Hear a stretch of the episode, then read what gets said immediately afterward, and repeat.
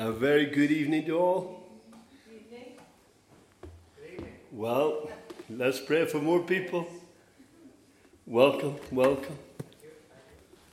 Uh, the Lord has here who He wants to be here. Mrs. T should come yet. She's always a late comer, isn't she? Eh? I was asking the Lord for uh, opening Bible reading for us tonight. And uh, the scripture I got was Ezekiel 34. Um, it's quite a hard one against the shepherds. But anyhow, being a farmer, a shepherd has a very important job to do. He's got to go and see them sheep before he even gets his own breakfast. So let's hear what the Lord's saying about the shepherds are supposed to be looking, after his flock. And the word of the Lord came unto me, saying, Son of man, prophesy against the shepherds of Israel. Prophesy and say unto them, Thus said the Lord God unto the shepherds Woe be to the shepherds of Israel that do feed themselves. Should not the shepherds feed the flocks? Ye eat the fat, and ye clothe ye with the wool Ye kill them and are fed, but ye feed not the flock. The diseased have not been strengthened, neither have ye healed that which was sick, neither have ye bound up which what was broken, neither have ye brought again that which was driven away, neither have ye sought that which was lost, but with force and with cruelty have ye ruled them. And they were scattered because there is, there is no shepherd. And they became meat to all the beasts of the field when they were scattered. My sheep wandered through the, all the mountains and upon every high hill. Yea, my flock was scattered upon all the face of the earth, and none did search or seek after them. Therefore, ye shepherds, hear the word of the Lord. As I live, said the Lord God, surely because my flock became a prey, and my flock became meat to every beast of the field, because there was no shepherd, neither did my shepherds search for my flock. But the shepherds fed themselves, and fed not my flock. Therefore, O ye shepherds, hear the word of the Lord. Thus said the Lord God Behold, I am against the shepherds and I will require my flock at their hand, and cause them to cease from feeding the flock. Neither shall the shepherds feed themselves any more, for I will deliver my flock from their mouth, and they may not be meat for them.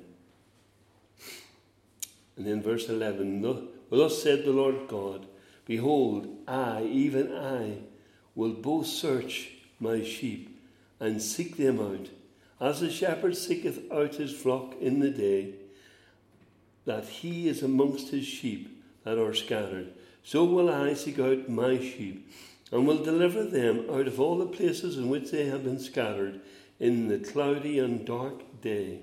And I will bring them out from the people, and gather them from the countries, and will bring them to their own land and feed them upon the mountains of Israel, by the rivers, and in all the inhabited places of the country. And I will feed them in a good pasture, and upon the high mountains of Israel shall their fold be.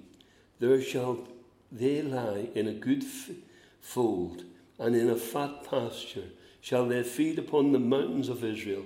And I will feed my flock, and I will cause them to lie down, said the Lord God, and I will seek that which was lost, and bring again that which was driven away. And I will bind up that which was broken, and will strengthen that which was sick.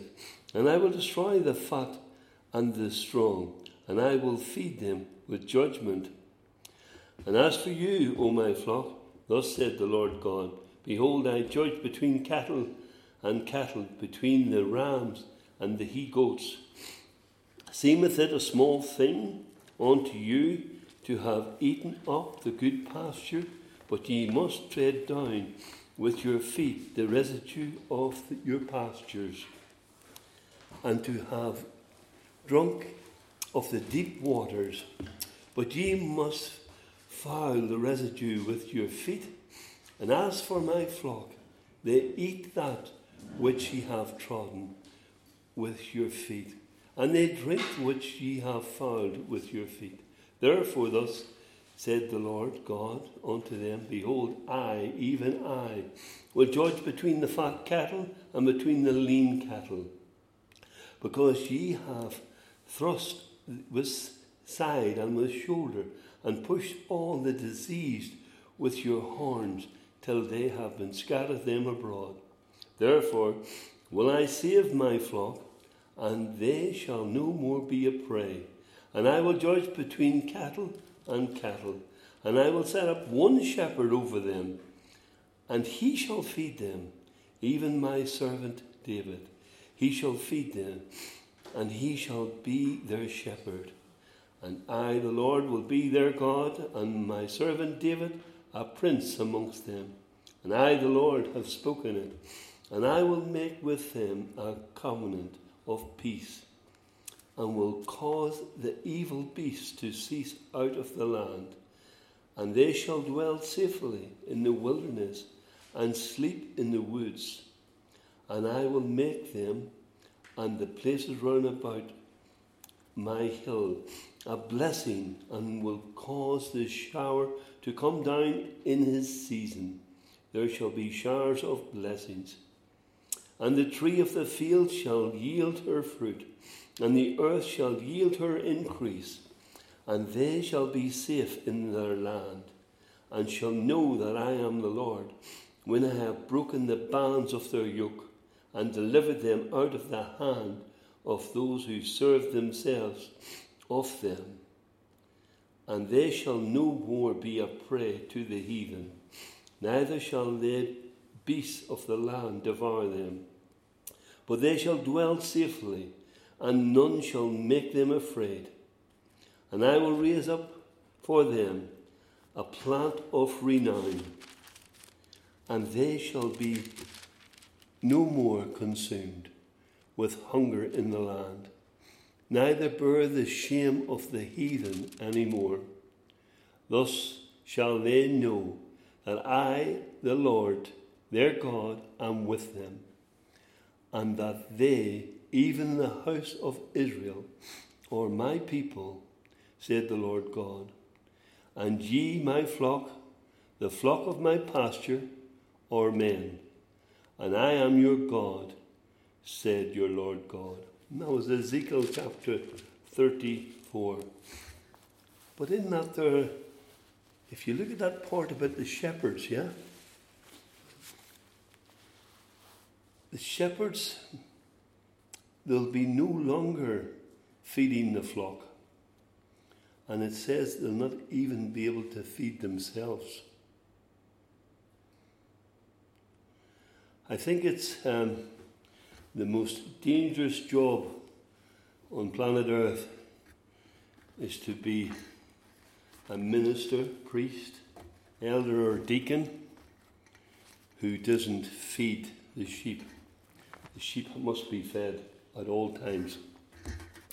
And the Lord, that scripture, He will hold them responsible. So it's a serious, powerful reading. And go through it yourselves this week, that Ezekiel 34.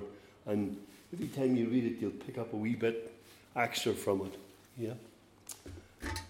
So, a very good evening to all. We've handed over to the men here for our opening hymns. Okay?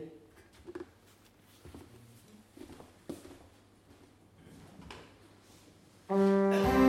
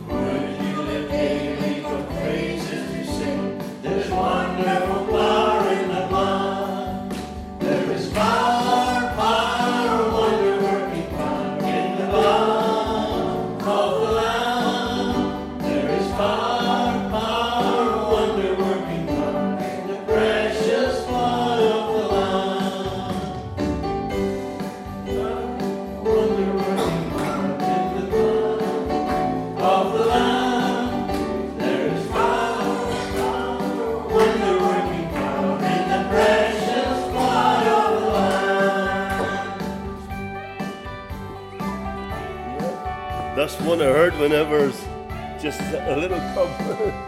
That's a while ago. We're going to have a solo now from Robert.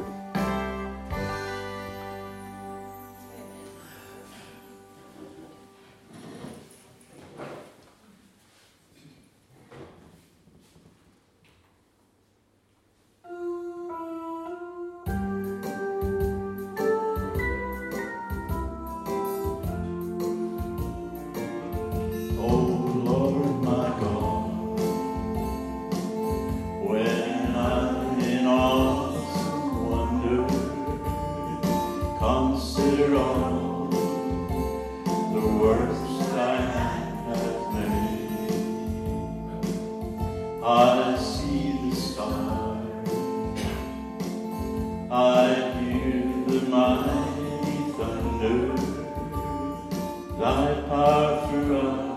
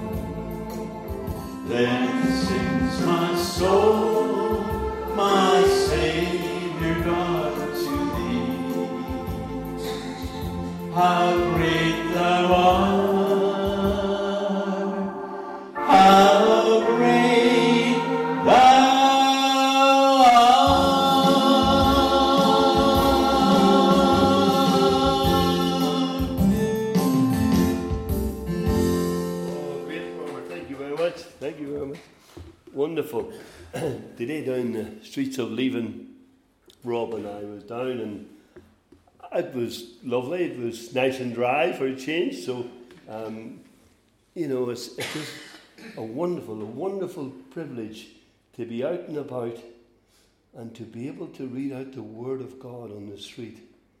Yeah? When the Lord says, My Word, sharper than a two edged sword. Yeah? It'll go out. It'll not return to me void. It'll achieve what I sent it to do. So as them little people's walking past, and that word of God being read out, that seed is going in and dee dee dee dee down in. Yeah? And when the Lord says, now it's time to grow, it'll come. One fellow, he says to me, You're wasting your time talking to this bunch. I said, No, no, no, no. The Word of God will do what it was sent to do. Yeah? And then I got a good chat with him. And he ended up taking a Bible. So, because, you know, I give him a Bible, and I said, now the writing in red is the actual words of Jesus. Really? Oh. So, you know, just wonderful. But if you're not out and about, you're not going to meet them people. I'm sorry, you're not going to meet them. That's where the work is out, out, out, out. So wonderful. Charles, great to have you along again. So please, Charles, come up and share with us what the Lord has put on your heart.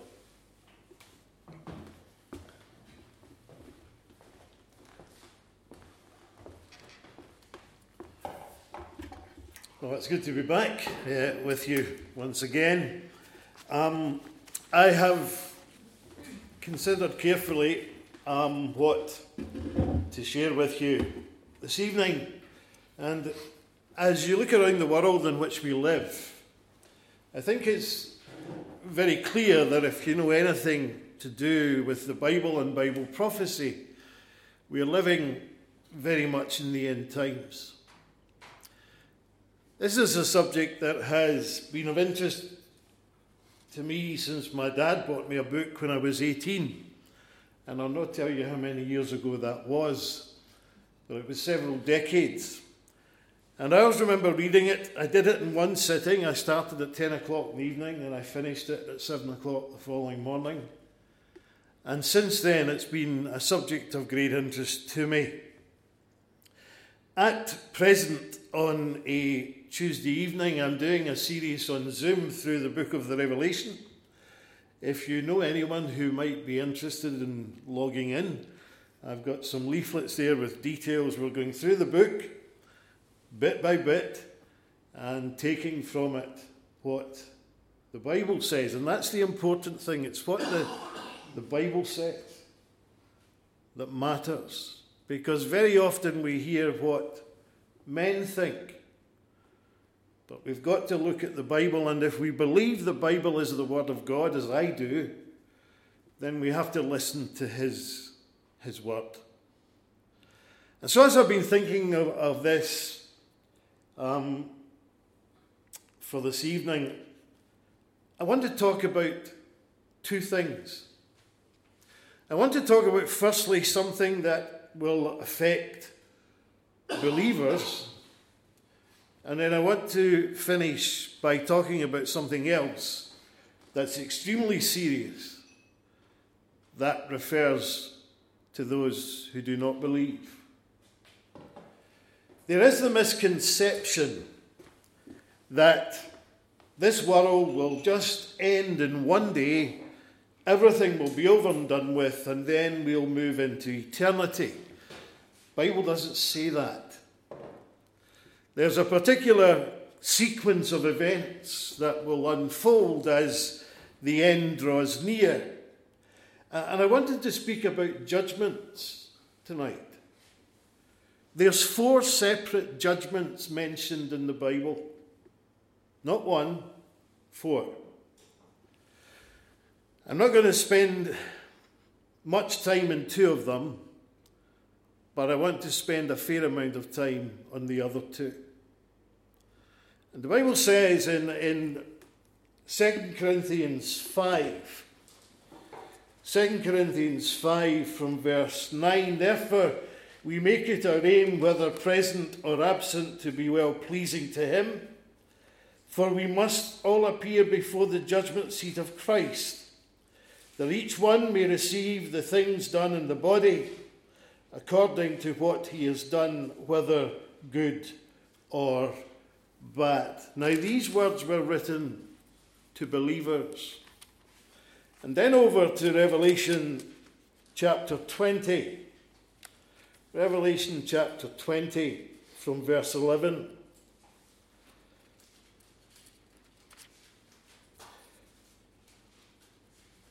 Then I saw a great white throne, and him who sat on it, from whose face the earth and heaven fled away. And there was found no place for them. And I saw the dead, great and small, standing before God, and the books were open. And another book was opened, which is the book of life. And the dead were judged according to their deeds by the things which were written in the books. The sea gave up the dead who were in it, and death and Hades delivered up the dead that were in them, and they were judged each one according to his works. Then death and Hades were cast into the lake of fire. This is the second death. And anyone not found written in the book of life was cast in to the lake of fire. These words are addressed to those who have died through time without knowing Christ as their Saviour. But we'll come to that later. The next event in the scroll of time, according to the Word of God, is an event that is spoken of by the Apostle Paul in several different places in the New Testament. And that is the coming of the Lord Jesus to receive his own to himself. The church, the bride of Christ, looks forward to a day where we are told that the Lord Himself will descend from heaven with a shout, with the voice of the archangel, with the trumpet call of God, and the dead in Christ shall rise first. And then we who are alive and remain shall be caught up together with them in the air And so shall we ever be with the Lord. The Lord said in John 14 that He would go and prepare a place for us. And if He went and prepared a place for us, He would come again and receive us unto Himself, so that where He was, we may be also. And as Christians, and I addressed first of all Christians, we look forward to one thing only, and that is the moment that the Lord comes to the clouds and calls his church, his bride, into his immediate presence. That's our blessed hope. That is referred to as the parousia, the rapture of the church. Now, once we are in heaven, as Christians, we face something that is really quite important. And that is the judgment seat of Christ. Every single believer on that day will stand before the judgment seat of Christ and will give an account of how they have lived and how they have served. Now, let me emphasize this takes place in heaven, and it is for believers only. There are sadly far, far too many Christians around today who seem to think that once they have got their ticket to heaven, they can live their life as they please. that everything will be all right. I know where I'm going. My eternity is secure. Now, well, let's just live as we like. That's not taught in Scripture. The Bible says, For by grace you are saved through faith, that not of yourselves, it is the gift of God, not of works, lest any man should boast. For we are God's workmanship. Listen to this. Created in Christ Jesus to do good works. We are saved not then to lie in our spiritual sun loungers, but we are saved to serve. Every single believer has been given a gift by God that they can use for God's glory. Every single one. No one exempt. There's no retirement in the service of the Lord. Now, there are varied gifts. There are the ones that come immediately to our attention, like that of a pastor or an evangelist or a deacon or an elder. All of these are important. But there's also other gifts, gifts that are more practical. There are people who are very good at, at caring for the needy, supporting fellow believers who are in a difficult situation. And there is not one single believer that is more important than another. Every single person before God, as a Christian, we're all equal. I remember when I became a Christian way back in 1980, it was at a Luis Palau crusade in Motherwell. And I always remember one of the youth nights, there was Dave Pope. If you've been a, a Christian for any length of time, that name will ring a bell, gospel singer. And the, one of the youth nights, we were singing a song, We're All One. It was great. And indeed we are. But we're all called to serve. Satan will do everything possible to blunt our service. He will cause us to be discouraged. He will cause us to give up. He will tell us we're fools. He will say, What are you wasting your time for?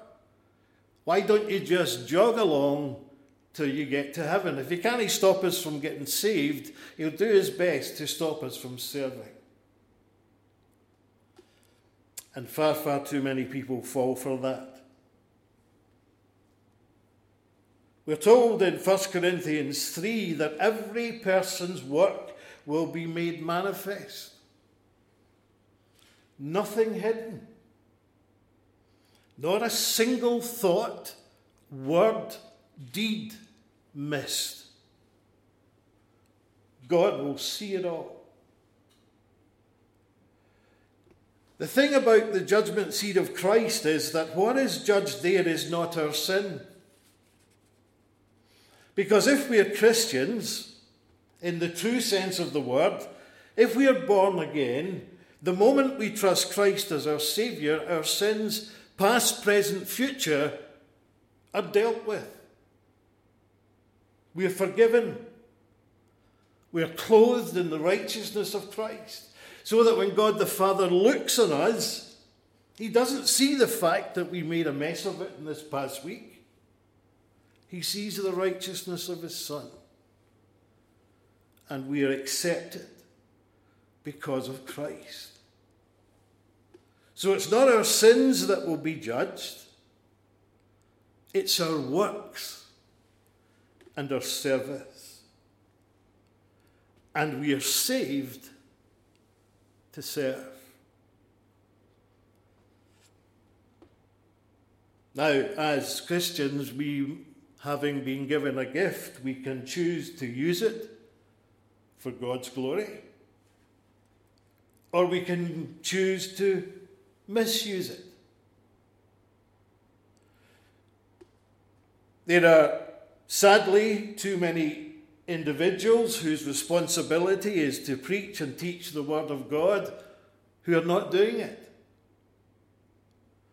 They are accepting lifestyles, etc., that fly in the face of God and His commandments. Why they're doing it? Well, who knows? Probably for the praise and acceptance of fellow men. But the one thing we need to remember everything that we do, we will be called to account in a coming day.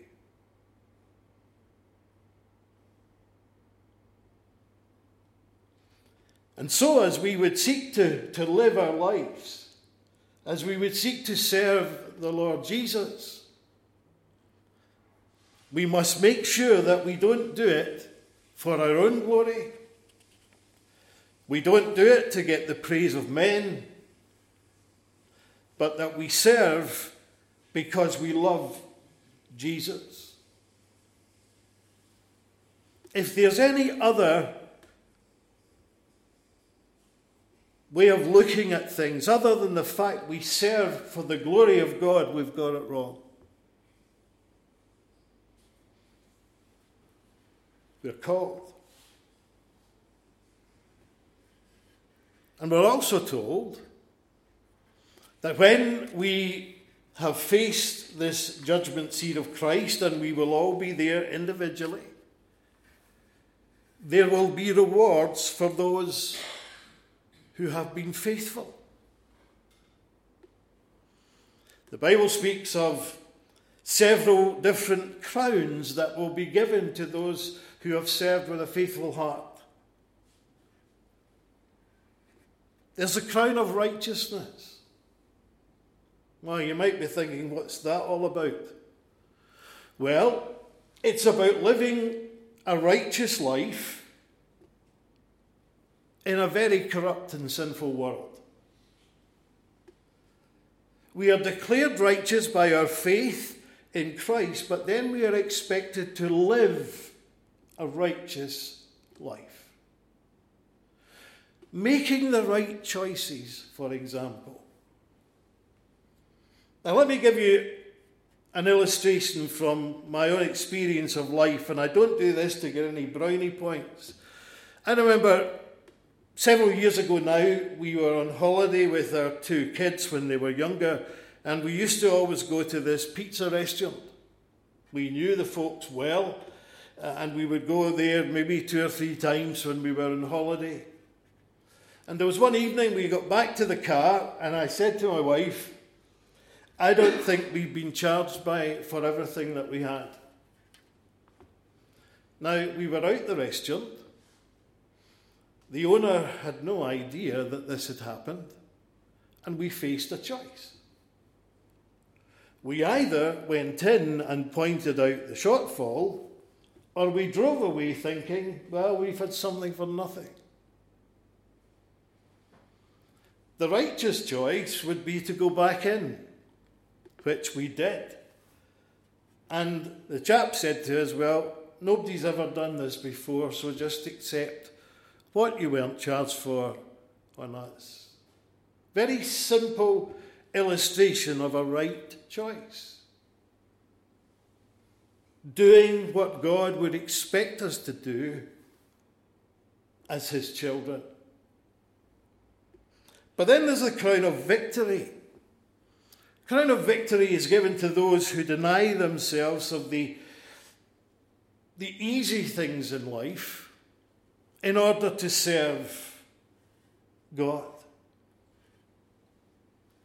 And sometimes God comes into the lives of individuals and he takes away a lot of this, this kind of comfort things that they rely on and they go out on a limb to serve him.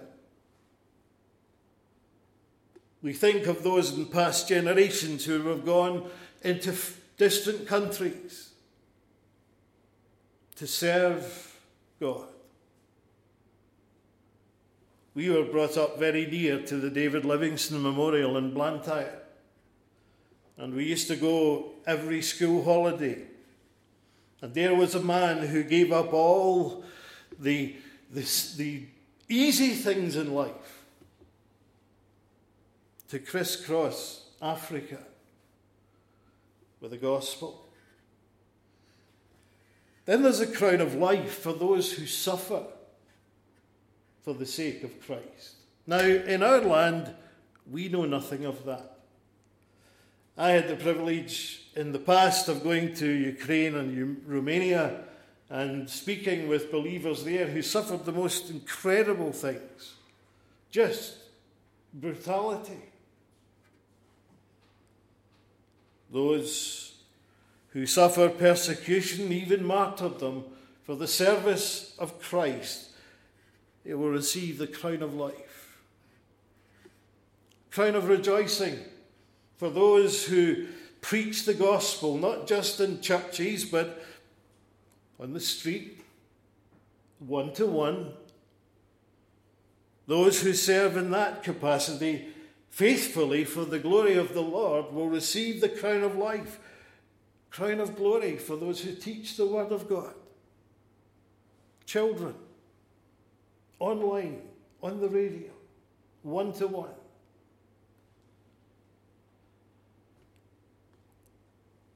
So if we serve faithfully, when we stand before the judgment seat of Christ, there will be a reward. The one thing that we need to remember is the Christian life is not a sprint, it's a long distance race. Not that you would know it now, but I used to run half marathons and marathons on a regular basis. Uh, my body is telling me now that it was a stupid thing to do. But uh, when you started a, a race that was over 26 miles long, you didn't go flying off at breakneck speed. You paced yourself so that you finished the race. Now, there's another important thing concerning our service that in the future millennial reign of Christ, where he will reign literally on planet Earth from Jerusalem, a reign of righteousness, during that reign, believers who have been faithful will help in his position of reigning. And the amount of responsibility that we are given then will be in a direct, well, it will be according to our faithfulness in the here and now. The parable of the talents. One man given five and earned five more. Another given two and earned two more. One who was given one talent did nothing with it it was taken from him. If we are faithful in the here and now, we will be given greater responsibility to reign and rule with Christ during the millennium. I trust you believe in a literal millennium because there are certain people now who would tell us, well, it's not going to happen. Oh, yes, it will. Yeah, it's taught in the Bible 1,000 years where the Lord will rule and reign. There's a verse that is often quoted in the gospel, which is equally important for believers, and that is, we shall reap what we sow. Whatever we sow in the here and now, we'll reap. You know, if someone plants a daffodil bulb, they would be very foolish to think, well, a tulip will grow. We'll reap what we sow. And so, we have to examine our lives on a daily basis. Now, remember, I'm, still speaking to Christians here. We'll move on in, a moment or two. Am I proud, self centered, untrustworthy, disrespectful, foul tongued, two faced,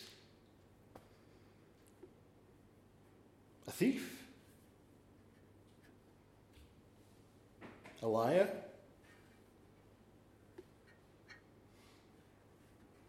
If we are such, we would be very foolish to believe that we will be rewarded in a coming day. Scripture says, Therefore, my beloved brethren, be steadfast, immovable, always abounding in the work of the Lord, knowing that your labour for Him is not in vain. There are many people who serve the Lord, and their work and their ministry is all but invisible to others. And yet they serve every day as if it's their last.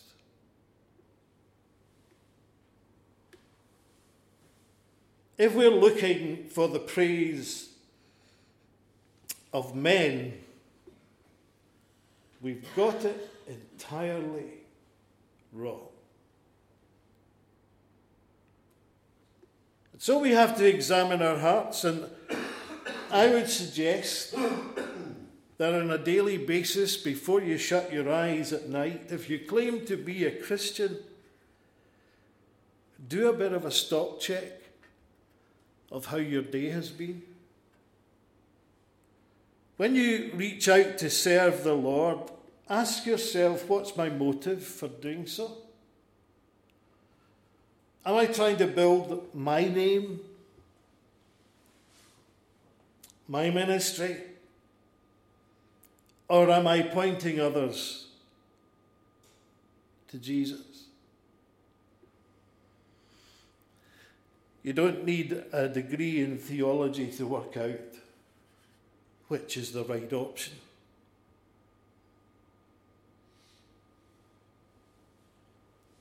We never know when our journey on earth will be over. We never know. And so we have to live every single moment of every single day, imagining that it might be our last and making it count for Jesus.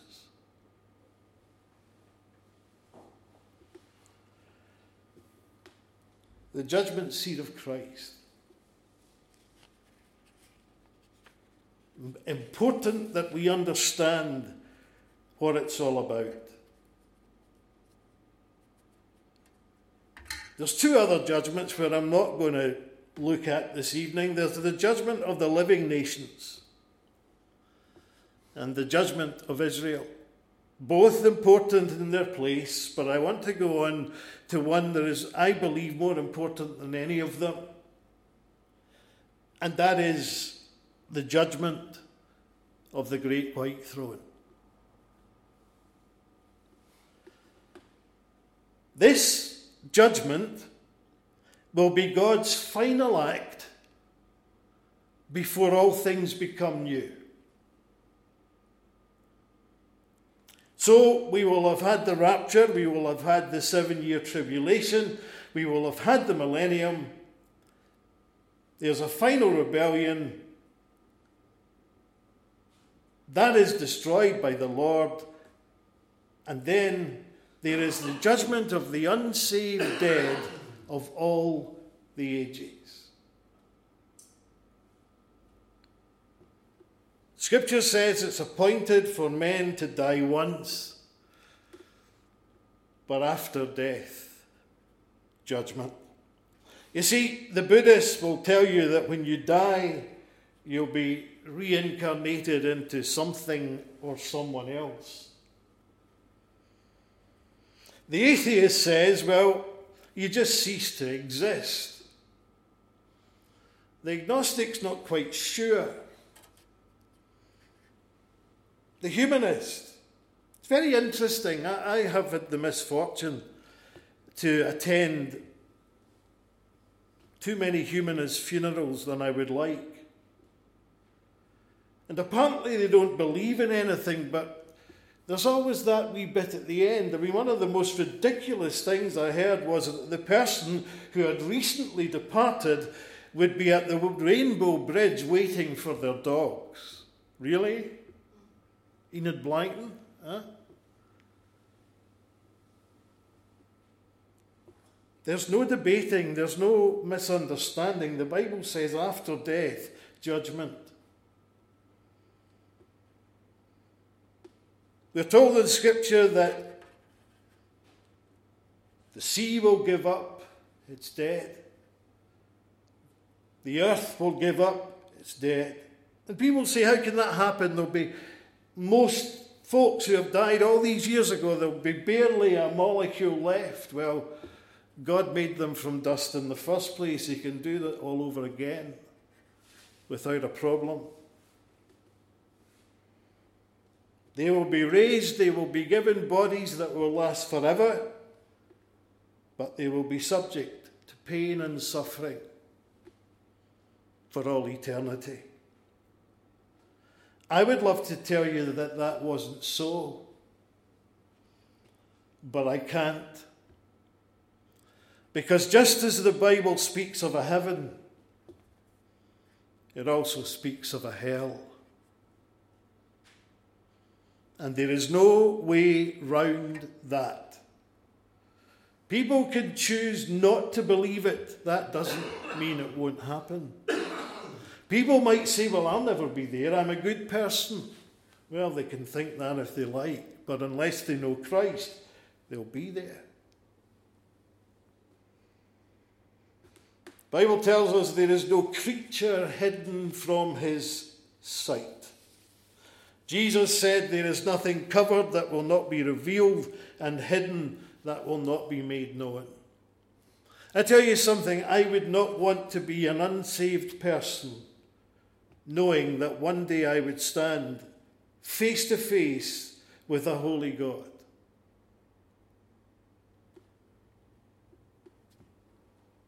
God has been keeping a record. Every thought, every motive, every sin will be brought into the light of His judgment. Now imagine this each unsaved sinner will stand before the most holy being, the most perfect being, the most righteous being. And I would think by the time they get there, it might have clicked that they've got it wrong. You see, the day and the age that we live in now is called the dispensation of grace. What's grace? It's God's undeserved favour towards the sinner who repents. But there will come a time when this age of grace the curtains will shut and it will be over. And by then, it is too late. Scripture says, a righteous and a just God, that every transgression and every disobedience will receive a just reward. God will not get it wrong. No one will be able to say to him, You've made a mistake, because he is all knowing, he is all powerful, he is everywhere at the same time. Nothing passes him by. Cast your minds back to the Old Testament and the cities where God destroyed. Sodom and Gomorrah. They were given the opportunity to repent, but they did not, and God destroyed them. How like our day and generation? Who needs God? Oh, you're old fashioned. The world's moved on. We are more intelligent now. We don't need to know that, really. Of course, they need to know it. Because judgment will fall one day. The God that we deal with is not some sentimental old grandfather. My late father was very strict. We were hardly allowed to breathe. But as a grandparent, well, oh, it's okay. Just just leave them. God is not like that. Sin is sin in the eyes of God. And if it has never been confessed, It's never been forgiven. And those who stand before that great white throne,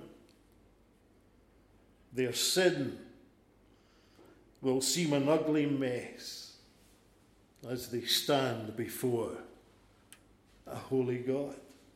I remember some time ago doing a Bible study for teenagers, and one young lad said to me, he says, Why is the great white throne white? Well, to a certain degree, some colours and numbers have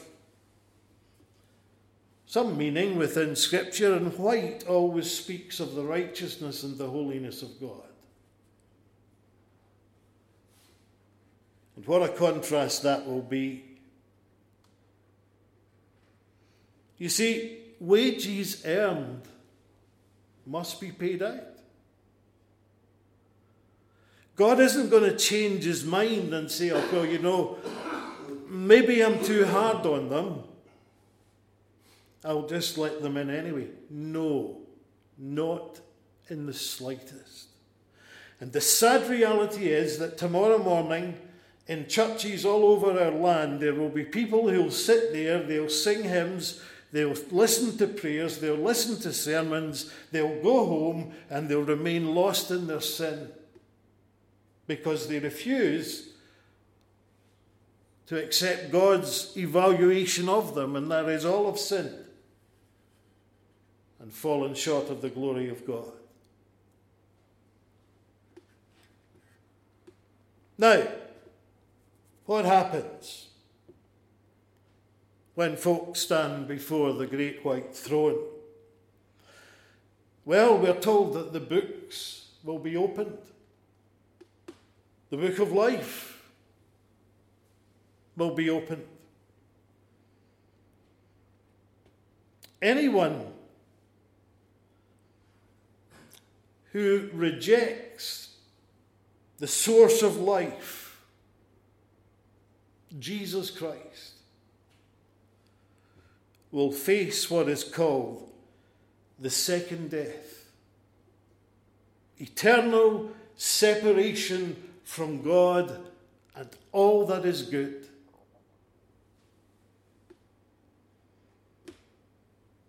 Now, there are some scholars who would say that when each human being is born, their name is entered into the book of life, and their name remains there for as long as they live, and upon death, if that person has never repented of their sin, their name is removed. Their name is blotted out of that book.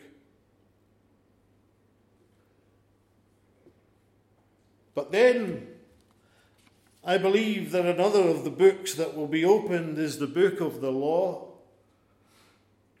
I don't know, many times I've been told by people that they can keep the Ten Commandments. I try to do this, I try to do that.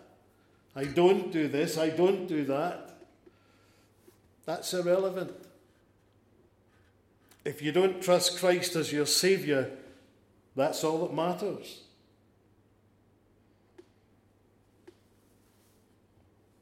And to those who would say, I keep some of the commandments, God will say no. Because the Ten Commandments were given to really act as a mirror, to show men and women what they were really like.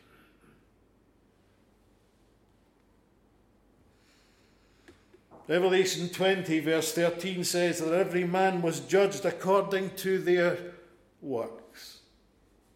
You see, that's all they have. They've no faith because they neglected the gospel. So they're judged according to their works.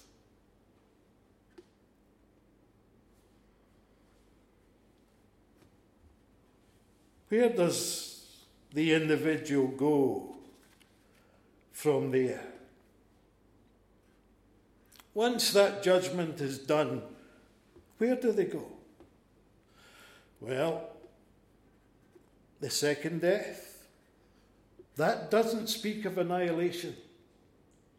There are people who say that when we die, even religious people, some would say, well, even as sinners, people die and they just cease to exist. No, they don't. Because God has warned us that there is a hell to shun. Now, immediately, I always find when I speak about hell, people say, Oh, surely a God of love would never send anyone to a lost eternity. It's a very dangerous gamble to take. And I'm going to say something, and please listen very carefully because I don't wish to be accused of heresy. There is a sense in which the Lord condemns no one to hell. People choose to go there by themselves because they refuse the way of salvation. If I break the law of the land, I don't expect a judge to pat me on the head and say it's okay. If we break the law of God, we would be very foolish to believe that somehow for some strange reason, God might just change his mind because it's me. And I would do a great, it would be in grave error for me not to warn. There is a heaven, yes, but there is equally a hell, a place of eternal punishment. not a Sunday school picnic, a place of eternal punishment, and each will be punished exactly as their life demanded. The prophet Daniel spoke about this. And he said these words, and, and they, no matter when I read them or hear them read, they send a shiver up my spine. Daniel said, I kept looking until the thrones were set. And the Ancient of Days took his seat. His vesture was like snow, the hair on his head like pure wool. And his throne was ablaze with flames. And thousands upon thousands were attending him, and myriads were standing before him and the books were opened.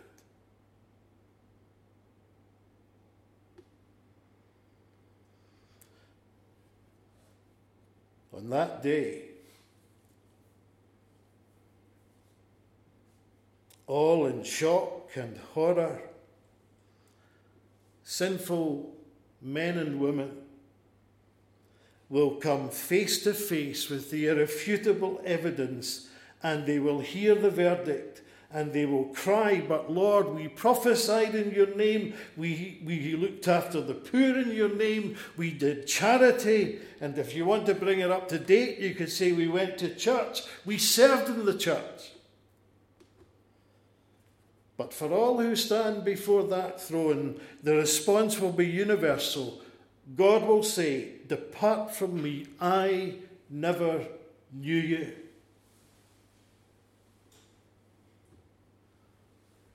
In essence, depart from me, you spurned my forgiveness and grace.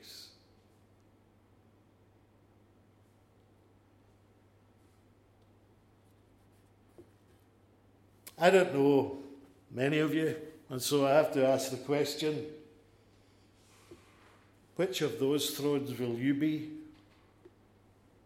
Which one will you be attending.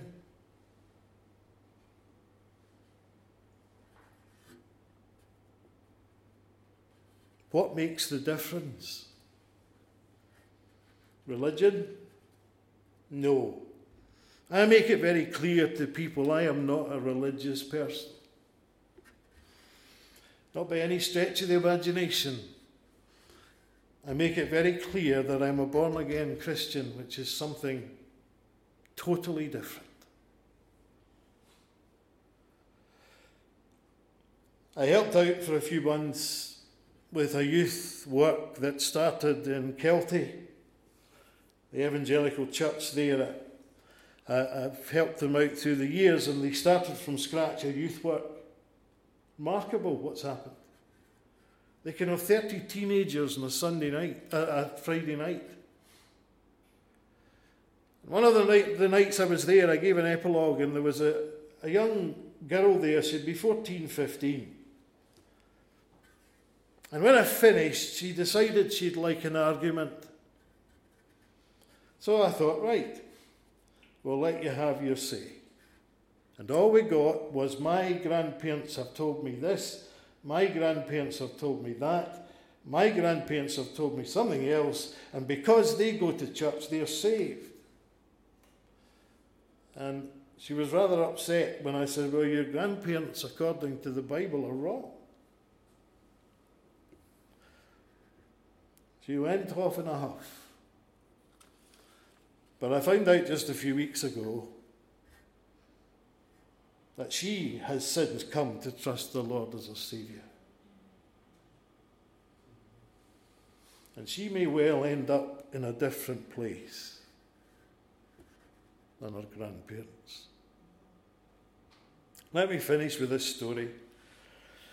There was uh, a respected barrister who frequently attended the courts in Glasgow.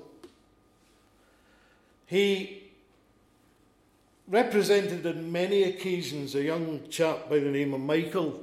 Michael was one of these petty criminals, nothing major, and usually when he was let off from all the things he was charged with, it was down to technicality more than anything else. And again, another one of his court appearances, the barrister said to him, You know, Michael, he said, I might not have the opportunity to represent you again because I'm due for promotion. And he says, If I'm promoted, then I can't represent you. And you'll face the consequences of your actions. Well, the barrister was promoted, he became a judge. And the first month of his new position was really quite uneventful. But come the second month, he came face to face with Michael. The case was heard, judgment was prescribed, and Michael went to prison. Listen, God's judgment of the unsaved is one day going to be a reality. And sadly, there will be untold myriads who, having spurned the gospel and thought it was a load of nonsense and for weak people and for weird people, having spurned the gospel, will find themselves in a lost eternity and there is no such thing as purgatory. When you're there, you're there. Let's pray.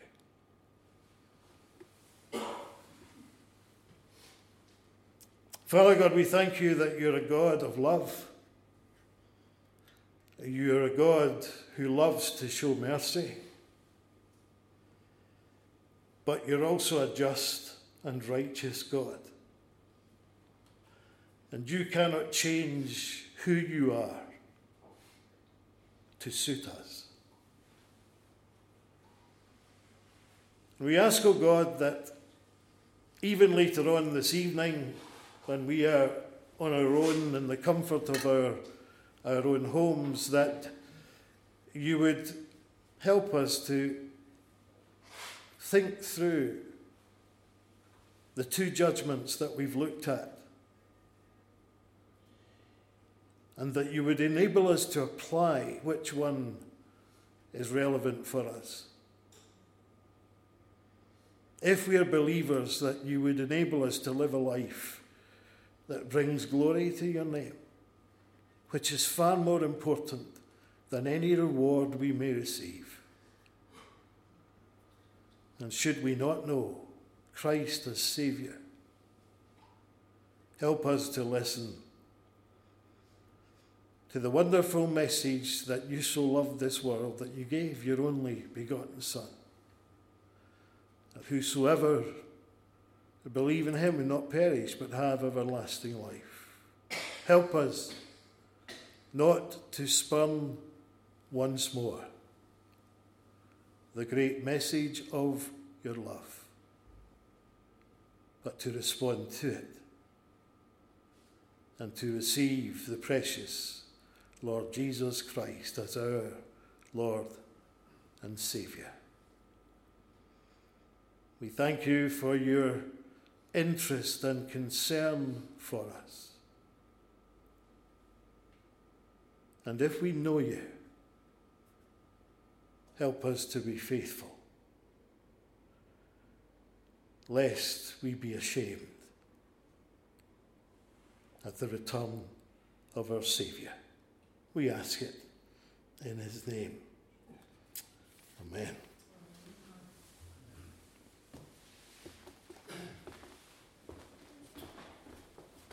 Uh, thanks, George.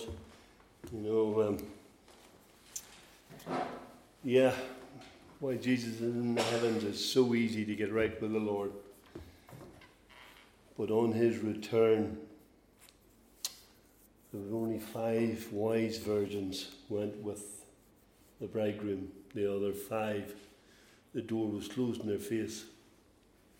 And then they're knocking at the door, Lord, Lord, let us in. Did we not do this in your name? Did we not do that? Did I not play the organ? Did I not sing a solo? Did I not lift the collection? Did I not do the garden? Did I not do this? Did I not? Get away from me. I never knew you. That's how serious it is, okay? It is serious. and the parable about the tongues that George talked about. You want to be aiming for that one with the. You know, there's two parables. There's one with ten tongues, five tongues, and the two. And then there's all one the five and the is it the five, the three, and the one? Is it the five, two, and the one? Five, two, and the one, I think. Anyhow, the master was away for a long time. You've got to put that tongue to work. Yes, you've got to put it to work. How am I going to put it to work? Well, there's a table of tracts there at the front door. Yeah, they're free. You just load yourself up with them and you have them, so whenever you meet the postman, the milkman, the breadman, or whoever, you introduce them to the wee gospel tract. There's a wee gospel leaflet for you. I know I'm all right. Don't take that at all. Says you listen. Please take it, read it, then decide. Yeah. Scripture talks about the, the, the wedding banquet. And the Lord tells him, Go and tell them. So he went, they went to the farmer. Oh, I have just bought a, a new field. I'm away to see my field, yeah? You know what we're like. Uh, the next one, I've just bought a new team of oxen. I'm away to try them out in the plough. They went to the next one. I've just got married. I'm away with my bride. Yeah? How he couldn't bring the bride with him, I don't know. But anyhow, the Lord says, Go into the highway and byways and tells whoever to come and compel them to come. Boys, that's a strong word, compel. I said, I get you by the collar, I'll drag you by the hair of your head. That's what compel is. That's how serious it is. you know, we had a wonderful hymn, the second hymn. I never know what the men's. I know what always our first one is, this Restore, O Lord. But the second one, that I leave it up to the men. And what a wonderful one like that old one about the power and the blood. And there I was sitting, I was thinking about things, about getting into that river flow of the blood of the Lamb is where you get the cleansing from. You see, I come in from work and, um, oh, I'd be all sort of colours, yeah? And if I stand beside the bar of soap, well, nothing's going to happen. But if I get the bar of soap and I start to apply it, oh yes, a bit of dirt will come off. It's the same with our Lord. He says, repent of sins. Right? We'll do that. Nothing but the blood of Jesus will take away my sin, will wash me clean. What we sang tonight. But then we've, now we ask to get the blood applied. Oh, now there's something happening within. Didn't happen before, but it's happening now. Now you're talking. Now you're, you're getting taught what Nicodemus got taught in John chapter 3. If you're not born again by my spirit, you'll not be in the kingdom of heaven. I'm telling you, folks, that's how serious it is. You've got to be born again by the Spirit of the Lord. there's no point in kidding yourself on about, I did this and I did that, and I do whatever you want, but if you're not washed clean by the blood of the Lord Jesus Christ, you will not be there. It's just amazing how the Lord gives it all to us free, the free gift of salvation. And Satan has this awful way of blinding the people and deafening the people that they hold back. They're thinking, oh, I wonder what my friends will say. And this is what happens. You need to become a wise virgin. Oil in the lamp, fully primed. Yeah, gospel tracts in your pocket. Yes, going out for to that highest level that you can get. Folks, you don't know what you're missing not being on the streets of Leven or St Andrews or Cupar. I'm telling you, I really enjoy it. Yes, it's hard, but the front line is the best place to be. What's the point in me sitting church pew filler, yeah, and not speaking to the person beside me? Whenever I go to a funeral, yeah, I'll get in amongst them and I'll be speaking to the one on my left about the gospel before the service starts, I'll be speaking to the one right before the gospel, before the, the service starts. And I'll, be, and I'll be giving them tracts. And outside the door, I'll be handing out tracts in the car park. And they might say awful things to me, but that doesn't matter. Yeah? I must do the job. I remember being at a funeral, yeah? And um, this minister was, we've got Ezekiel 34 the night now. And the Lord's serious about that there.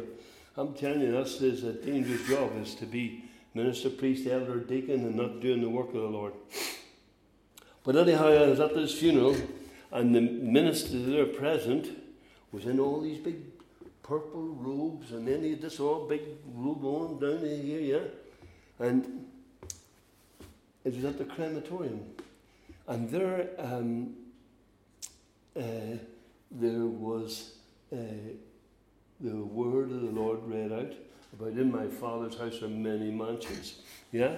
So they're all sitting thinking, I'm going, I'm going. You know, I've got all these mansions waiting for me, yeah? That minister never told them about the need of repenting of anything we've ever done wrong and getting washed by the blood of our Lord Jesus. they did a tribute to that man and one of the grandsons got up and was saying about, my granddad taught me uh, how to fish, and my granddad taught me how to shoot. My granddad taught me how to drink whiskey. Yeah, and all, and the, the laughing and the goings on and what have you. And the minister was sitting chuffling it all up. yeah? And there I am thinking, come on, this is not on, you see. So then I'm outside and I'm giving out all these CDs and the gospel tracts in the car park. Yeah? And I said, Lord, I'm out of here. I'm gone. Work's finished now. Was say, Lord, if you want me to speak to that minister, you better put him down that path right now. Because two seconds, I'm gone. Just as that he comes strutting down the path, yeah? Well, I knew the Lord meant business, so I, he's putting all these big robes and all into the boot of the car, and his wife's with it. I says, um, there's a wee gospel CD for you. Oh, thank you very much. Thank you. Oh, lovely. Thank you. Thank you. Thank you. I says, why did you not tell them men today they need to be saved? And he sort of look at me. I says, you had a responsibility today to tell them men that they need to be saved. Yeah? And I said, that man is going to hell because you didn't tell them. Yeah? Well, he got packed up and into that car, and I'm still at him. I says, you are the Ezekiel 34. Yeah? And off he went out of the thing. Because the, the Lord, I said the Lord, I said, Lord, if you want me to speak to him, put him down that path right now. And bang, that's what happened. we have got a serious, serious job to do. Yeah? The Lord's telling you in Ezekiel 34, the shepherds isn't doing it. Not all the shepherds, some, there's some very good shepherds. But I tell you what, there's not that many of them. There's not that many of so, whenever we receive the gospel and get saved, then we have this to take on board, to put the talents to work. Don't be ashamed of the gospel of our Lord Jesus Christ. Let them have it. Doesn't matter who they are, lorry driver, whoever comes in around the place at all, let them have it. Because after you, there might not be no more. And the Lord says, His blood I will require at your hands if you didn't share. And that's a dangerous place to be. Anyhow, the front line. Get on to the front line. It's good, it's good, good. I don't know where you are with your walk with the Lord, but do not leave this place, not unless you have been washed, cleansed by the blood of the Lamb. I couldn't emphasize it enough because you could walk from this place and the Lord could just call time and that's it. And my brother, he spoke what's in front of those who's not saved. So take it really seriously. You know, time is short. We're on the 11th hour. The world is spinning out of control. You can see it all around you. All around you, you can see it. You've got wars going on different places and wars could start in different places. The world is full of people who would like to rise up to power. And we've also got a group of people in our country that would rise up against us very quickly. We're from Northern Ireland. We know terrorists is terrorists. We had the IRA, we had the UVF, we had the UDA, we had the UFF, yeah? We had them all, yeah? I'd have nothing to do with any of them. A terrorist is a terrorist. Oh, no, he's not a terrorist. Oh, it could be your terrorist, but he's our freedom fighter. No, a terrorist is a terrorist. End of story. Yeah? If you want to help your country, when in join the army or join the police service, but do not join any of them things, okay? But how the IRA and all these ones worked was they put the weapons into place first before the men and women moved in. So the like of the Brighton bombings and all the different things, all this stuff was moved in first. Then the ones are moved in told, find a job, blend in, settle in, keep your ear to the ground. Whenever you're called, you're called. And that's what we have coming over in little boats. We have got all young fighters getting into place. Okay? Wake up, smell the coffee. What's going on? They are told they must take over London. If they take over London, they've taken the world. And that's what the time we're living in. And because we are a sinful nation and got away from God, God said, I'll bring the enemy upon you like a flood. Read it in Scripture. we need to get back to God as a nation, and we need people, prayer warriors, praying for Scotland, praying for the United Kingdom. We are in perilous times. We are on the 11th hour. And if we would only get back to God, the wrath of the Lord will stay off the land.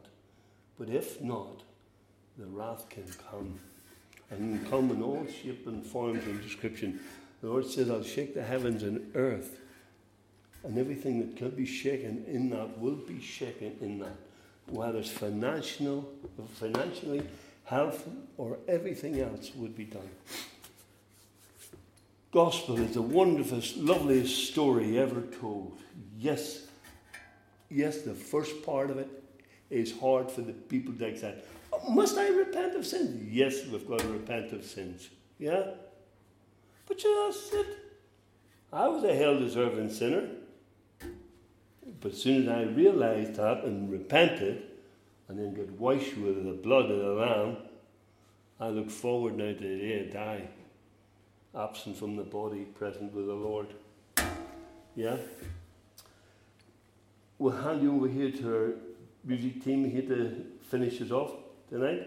Uh, please, there's gospel stuff at the door. Don't forget about that. Um, Charles has brought along little booklets. What's the name of them wee booklets? Yeah. They're on the thing there. Please help yourselves to them. And stay for tea and coffee if you can, all right? Oh, there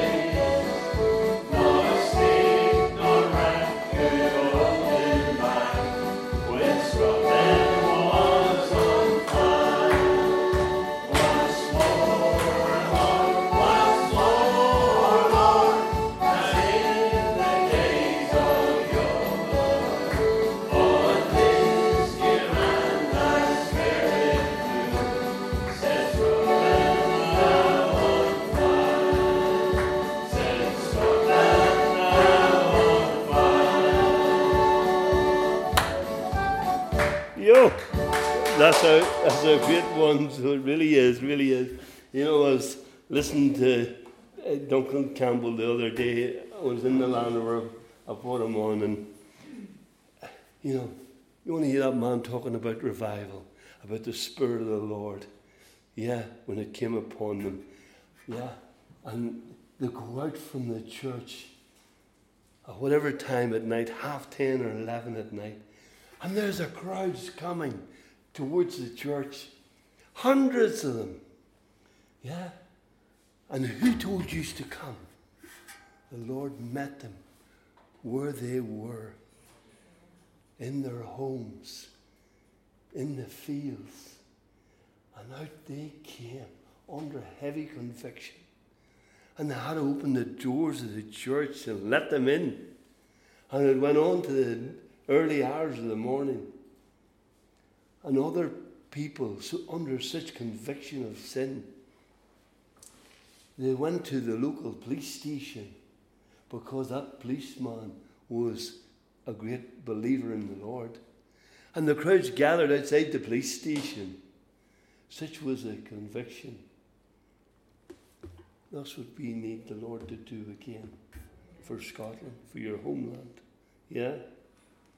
Scotland means a lot down there now. This is the land where we got saved in. Amen. And we need, we need revival in our land. And, you know, I've said it for years. There's something about Fife. There's something about Fife that this is the spot to be. Yeah? You know, there's, there's prayer intercessors from different parts of England has been told, go and live in Fife. Why? There's something happening. That's all I can say. There's something happening. So there you are. Anyhow, we're going to close in prayer. Lord, we give you thanks, we give you praise for everyone here present tonight.